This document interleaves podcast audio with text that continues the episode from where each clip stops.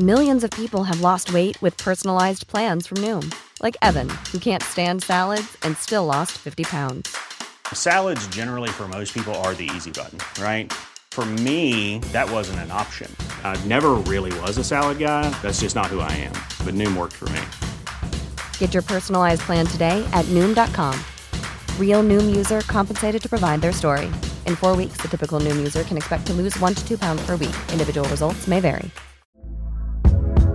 Hey there, it's Michele Norris. I'm host of a podcast called Your Mama's Kitchen. When I travel, I'm usually looking for a way to find a taste of home when I'm not at home. And one of the things I love to do when I am at home is entertain. And Airbnb allows me to do that. When I was in California recently, I rented a house that had a great kitchen. And when we were sitting around the table, we we're all thinking, we're in someone else's house. Someone could be in all of our homes as well. If you have a home, but you're not always at home, you have an Airbnb. Your home might be worth more than you think. Find out how much at airbnb.com/slash host.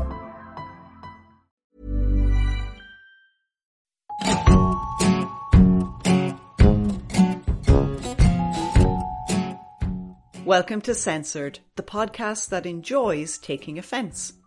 I'm Aoife Bhreatnach, a historian, but most importantly, a dedicated smut seeker. Thank you for listening and supporting the show as always. There are links in the show notes if you want to do that and more. For this episode, I'm looking at a magazine. I know it's usually novels or a sex manual, but the censorship law in Ireland was actually created to control magazines and newspapers. That they ended up banning thousands of books was kind of an unforeseen side effect.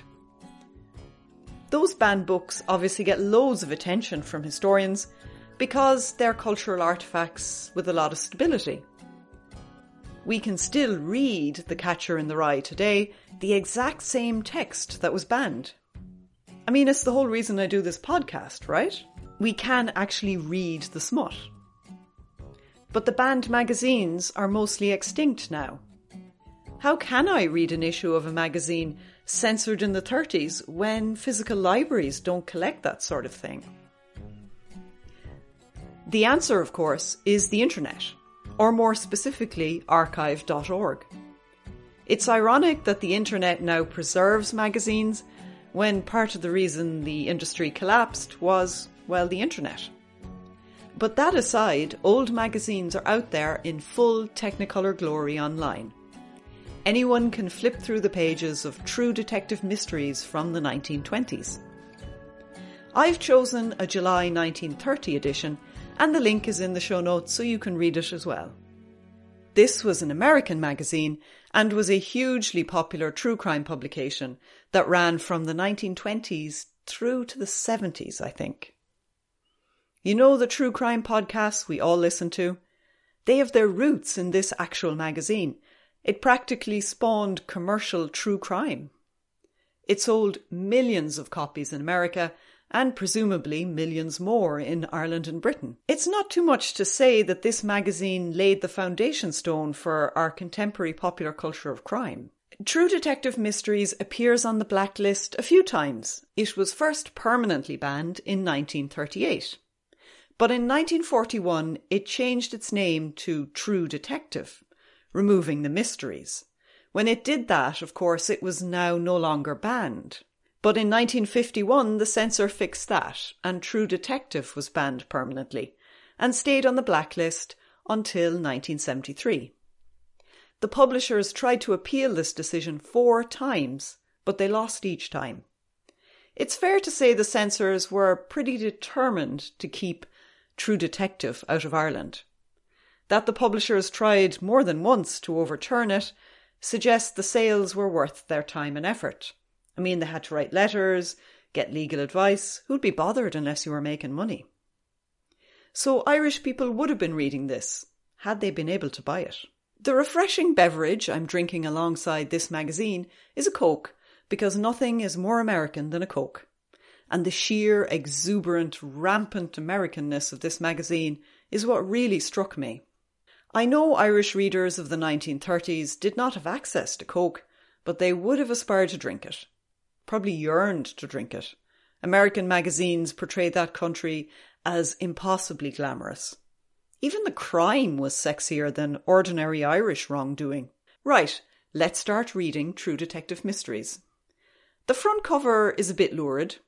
The ghastly white face with bulging eyes is eye catching, but for all the wrong reasons. The tagline is Crimson Night The Truth About the Cañon City Jailbreak. It sounds exciting, but it's an innocuous cover, really. There's no scantily clad ladies, for example. So when I opened the magazine, the first thing I did was giggle. On the very first page is an ad with the headline, But I thought that book was suppressed, gasped Bess. How on earth did you ever get it? Imagine censorship on page one. I couldn't believe my luck. The photo above the headline is clearly a cutout job. There are various figures in attitudes of shock and horror. And best of all is the well dressed girl showing her appalled friends a book. Like as if it's a box of washing powder, you know, holding it between her hands and showing it off around the room. The dialogue between the friends continues, and I'll read it to you. Decameron Tales, cried Bess with a gasp as she read the title.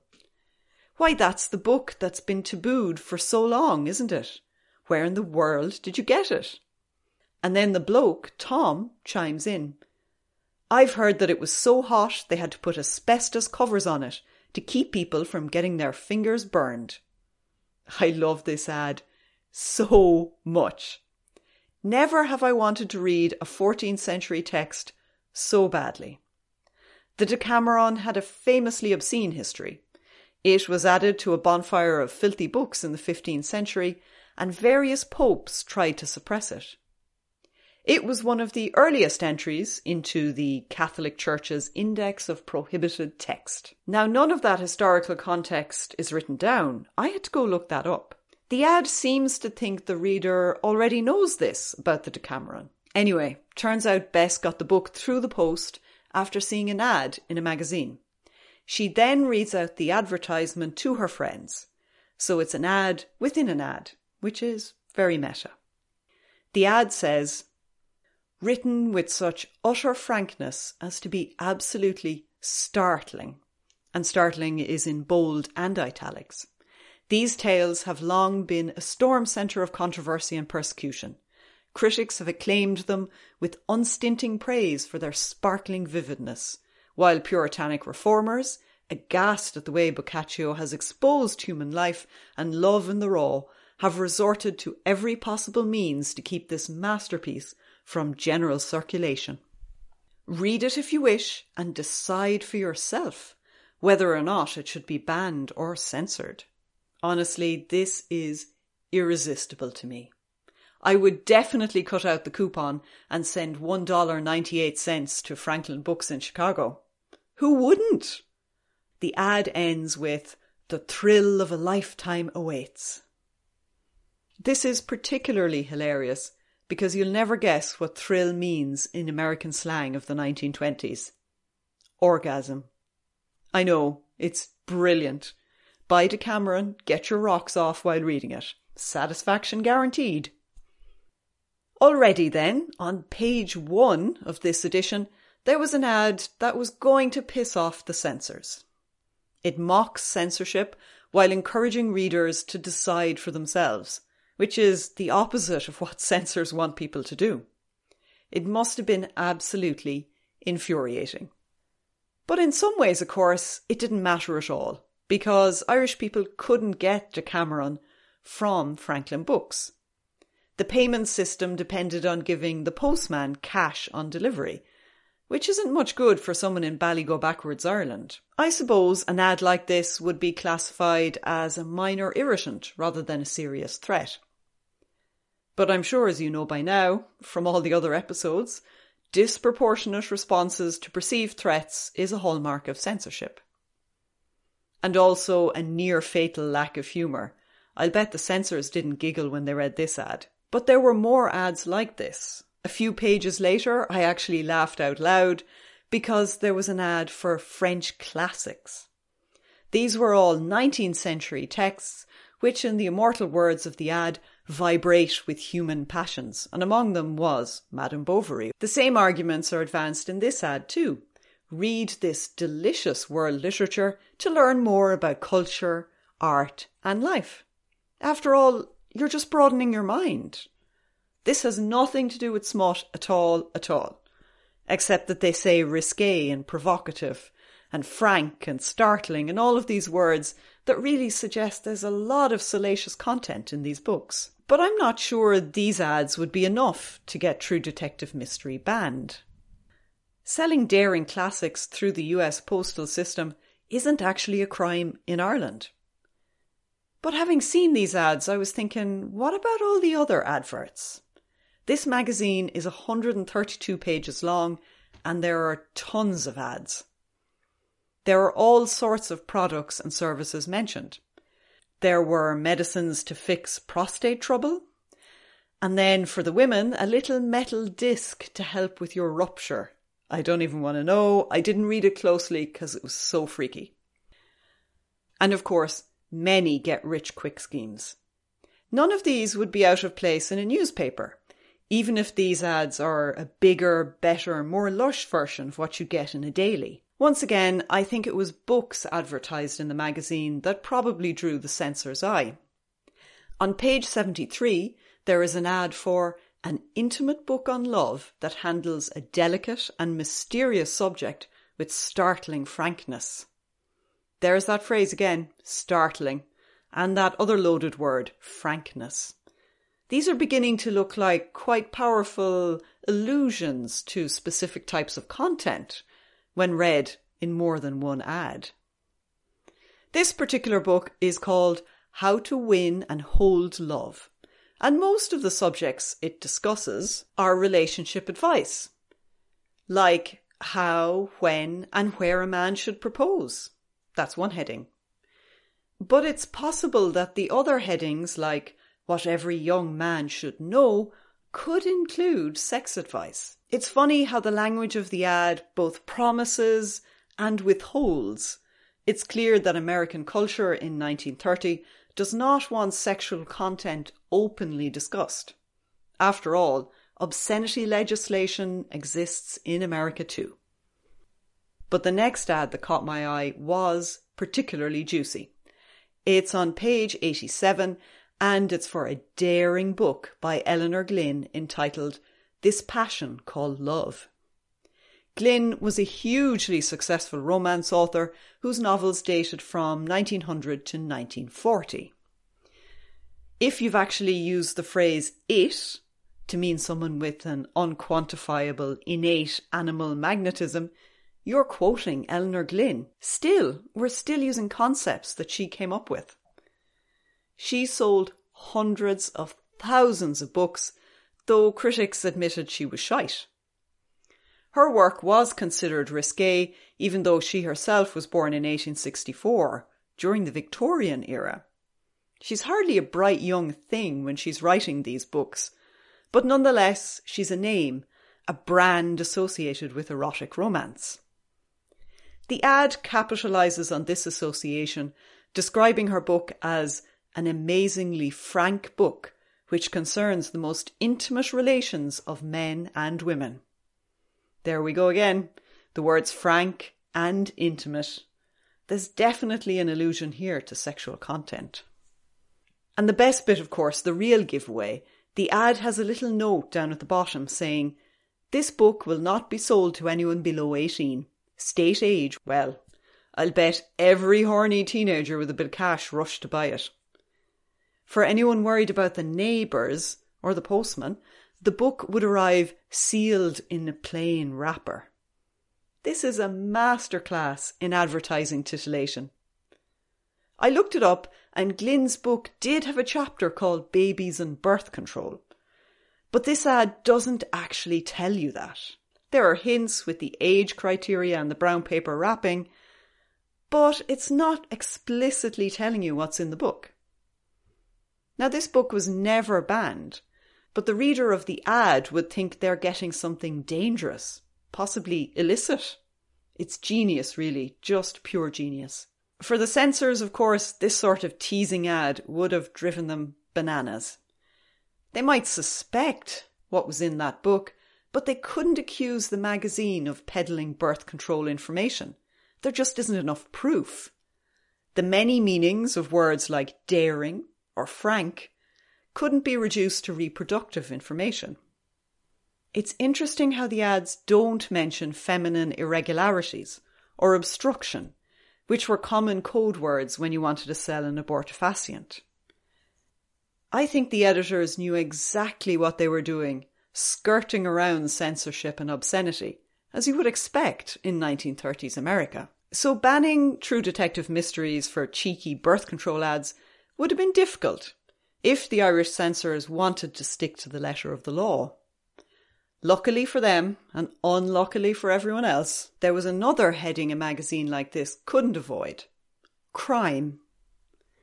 In the Register of Prohibited Publications, which is a big book listing all the banned stuff, this magazine has the word crime written next to it. Now that's a bit obvious, isn't it? Of course, True Detective Mysteries is about crime. So were the novels of Agatha Christie, but none of those were ever banned but a detective novel was considered a very different thing to a true crime magazine. Because Agatha Christie wrote fiction, her work couldn't fall under Section 14 of the 1929 Censorship Act. This was called Restrictions on Publication of Reports of Judicial Proceedings. And it banned certain types of court reports, like those in divorce, so there were no more salacious columns sniggering at the sexual shenanigans of rich people after 1930. But the law also banned court reports on any indecent matter, the publication of which would be calculated to injure public morals. I particularly like calculated to injure public morals, as if editors deliberately publish stuff that would corrupt the nation. I can't imagine the lads editing True Detective magazine ever thought about Ireland when they planned each edition.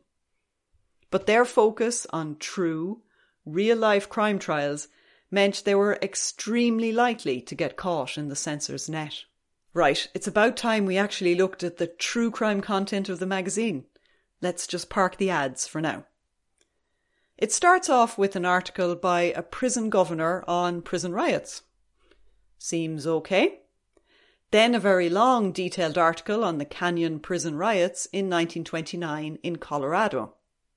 It was written by a newspaper journalist, but is constructed with an eye to drama rather than facts. To be honest, it's a ripping read and full of imagined dialogue that just really jumps off the page. Like this was one line Come in and get me, you yellow bellied coppers, if you think you're tough. Real, hard boiled, pulp gangster stuff. The Canyon prison riot was apparently started by four alienated prisoners and ended with the National Guard showing up with field guns and a tank. There were chlorine bombs, machine guns, and explosions. The extraordinary level of violence from both prisoners and the state still reads, to me at least, as crazy. It's not that prison riots didn't happen here, but nothing can compare to the sheer excess of violence in this American example. Even if it wasn't told in sensational language, it would be shocking. Millions of people have lost weight with personalized plans from Noom, like Evan, who can't stand salads and still lost 50 pounds. Salads, generally, for most people, are the easy button, right? For me, that wasn't an option. I never really was a salad guy. That's just not who I am. But Noom worked for me. Get your personalized plan today at Noom.com. Real Noom user compensated to provide their story. In four weeks, the typical Noom user can expect to lose one to two pounds per week. Individual results may vary. Hey there, it's Michele Norris. I'm host of a podcast called Your Mama's Kitchen. When I travel, I'm usually looking for a way to find a taste of home when I'm not at home. And one of the things I love to do when I am at home is entertain. And Airbnb allows me to do that. When I was in California recently, I rented a house that had a great kitchen. And when we were sitting around the table, we we're all thinking, we're in someone else's house. Someone could be in all of our homes as well. If you have a home, but you're not always at home, you have an Airbnb. Your home might be worth more than you think. Find out how much at airbnb.com/slash host.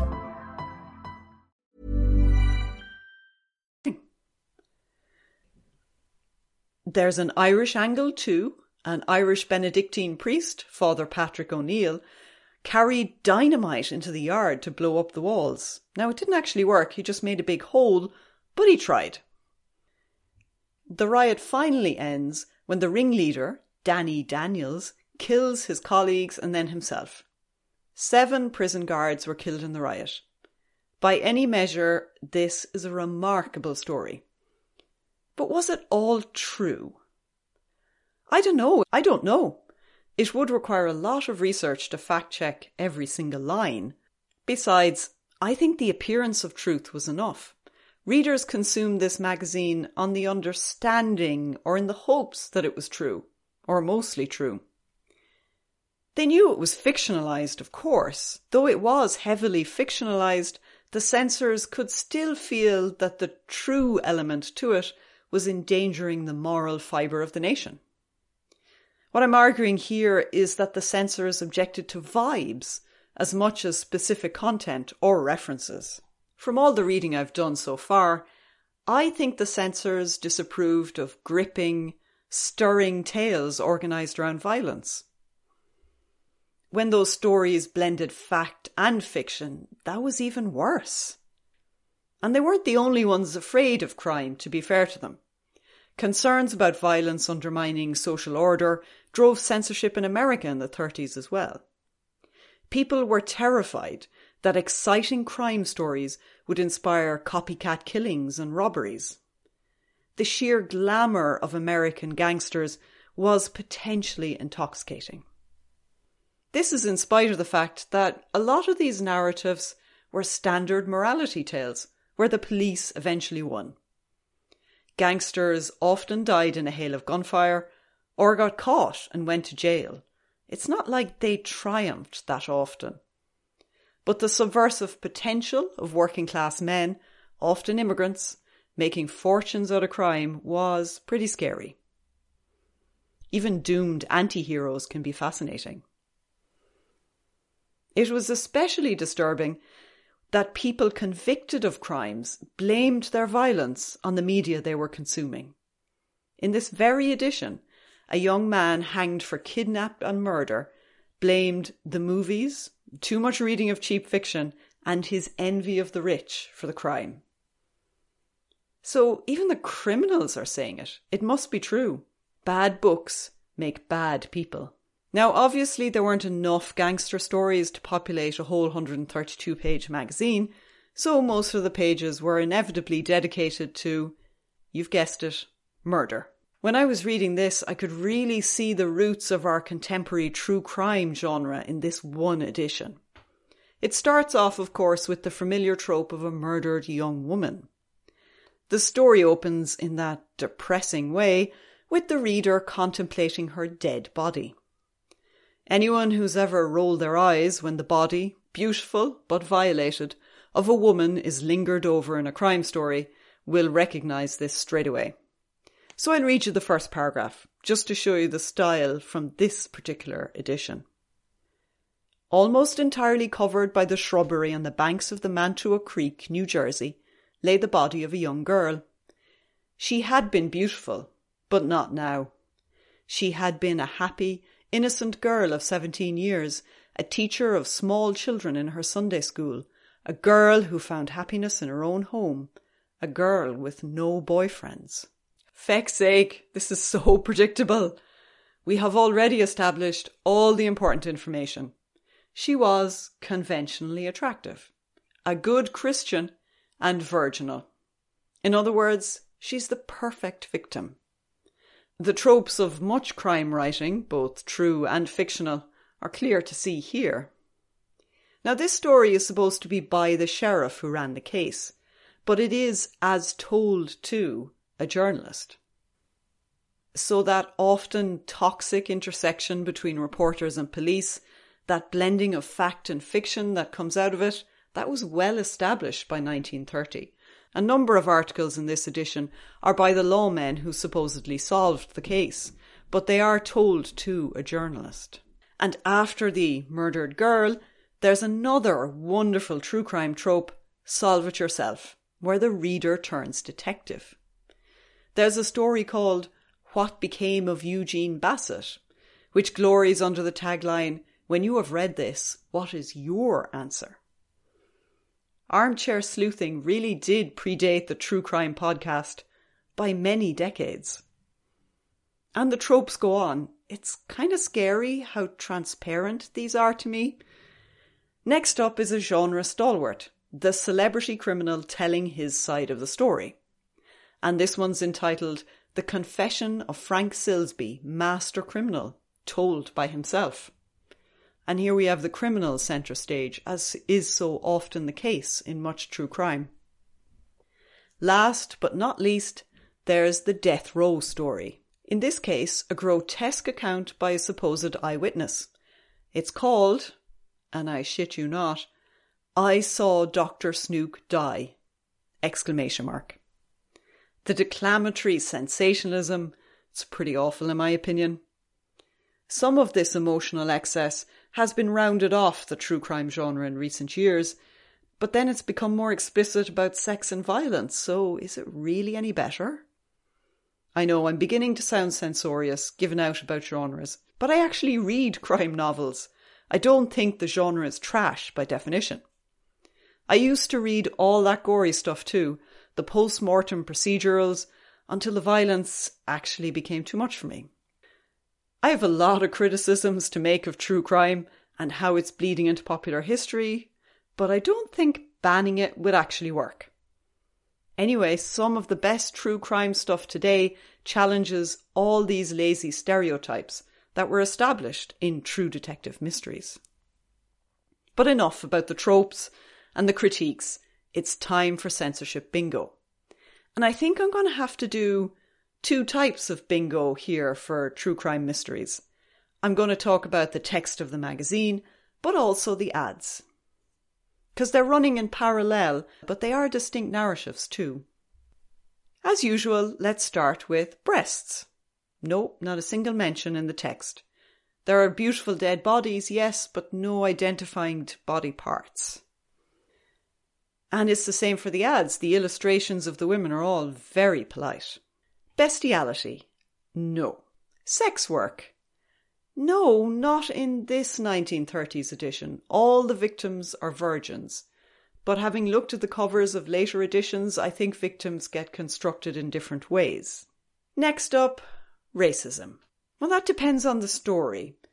In general, I would say there is a refusal to even admit racial tensions exist. Of course, there's one story set in Honolulu, the opening paragraph swiftly denies any racial tension and then exoticizes the whole population. So I think we could take this one. Drugs. I'm surprised that there weren't any at all, but there weren't. Then politics. Well, yes, because this is straight up propaganda. It's extremely conservative and full of state centric narratives. So, yeah, we'd have to take that. Then swearing. Honestly, the language was unbelievably clean. I suppose this is family entertainment. I'm sure this reflects deliberate censorship here. If you were to be reproducing the speech patterns of violent, deranged killers, they wouldn't all sound so folksy. Then, infidelity. Well, yes. Cheating on your wife can lead to murder, according to at least one story. Crime. Yes, obviously, the whole thing is about crime. Then, genitalia. No. Abortion. No, not at all. I mean, it is illegal in the US at the time, so those teasing ads wouldn't dare to be open about it either. Orgies. Uh, no. Sexual assault. Oddly, for true crime, no. It's strange it doesn't feature more, given the genre's current obsessions, but I think that just shows you how it has evolved over time. Then, extramarital pregnancy. No. Not this time. Masturbation. No. Sex toys? No. Feminism? Definitely not. Divorce? Well, in the text, no. But in the ads, yes, because those intimate love guides do mention divorce and how to avoid it. Then contraception. Well, once again, in the text of the true crime, no. But the books advertised probably do deal with it, even though the references are extremely oblique. I suspect people ordered those books hoping to get information. So we'd have to take it in one case. Menstruation. No, not in the true crime narratives. But there is a hint of it in an ad on page 79. It says, When your daughter asks this question, let her read the newer knowledge of feminine hygiene. Unfortunately, the question is never specified, but it definitely concerns the genital area because it seems this is an ad for a vaginal douche. Yikes. I mean, it sounds awful. I won't read it out so everyone can safely unclench now. Then blasphemy. No. Oral sex? No, not at all. Next up, graphic violence. The storytelling is pretty tame and unobjectionable, but some of the photographs, like the crime scene photographs, they are potentially graphic. There is a picture of the jail interior after the riot, and it appears to be covered in blood. So I think we could tick that. And finally, LGBTQ plus content. No, I have to say I didn't come across anything. Right, true detective mysteries then. If we look at two different scores, we have four for the content alone and three for the ads. So that's seven if you put them both together. That is a relatively high score for a 1930s publication, but I do want to emphasise the caginess of the language. It is deliberately mild and coy, and that reflects its huge popularity and wide reach. It had to be an offensive to be a mass market success. So would I recommend you go online and read it? To be fair, it's pretty diverting. The prose rattles along and it's good fun. The saddest parts for me, apart from all the violence and murder, were the ads. It was full of get rich quick schemes or learn how to improve yourself from this book, alongside, of course, the usual make yourself beautiful, talented, and skinny. There's so much yearning in those ads. They make melancholy reading. All those people hoping for riches, success, a better life, they wasted their dollars on scams. Because you know all of these things are just scams. It's funny, but reading a dead magazine like this is kind of eerie because the publication wasn't intended to last that long. The presentness of it contrasts with the passage of time and how far away we are from that moment. It's just kind of odd and uneasy. Anyway, True Detective Mysteries and the later edition of True Detective are available for your true ish crime delectation on archive.org if you do fancy it. I'm staying in the 1930s for the next episode, but I'm going back to novels. I'm returning to one of my favourite authors, Stella Gibbons, because she's always good for fun and frolics. Till then, keep your hands clean and your minds filthy.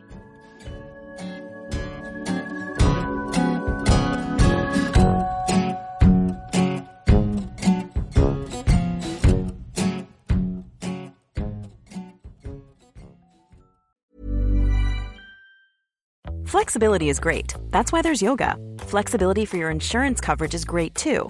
That's why there's United Healthcare Insurance Plans. Underwritten by Golden Rule Insurance Company, United Healthcare Insurance Plans offer flexible, budget friendly coverage for medical, vision, dental, and more. One of these plans may be right for you if you're, say, between jobs, coming off your parents' plan, turning a side hustle into a full hustle, or even missed open enrollment. Want more flexibility? Find out more about United Healthcare Insurance Plans at uh1.com.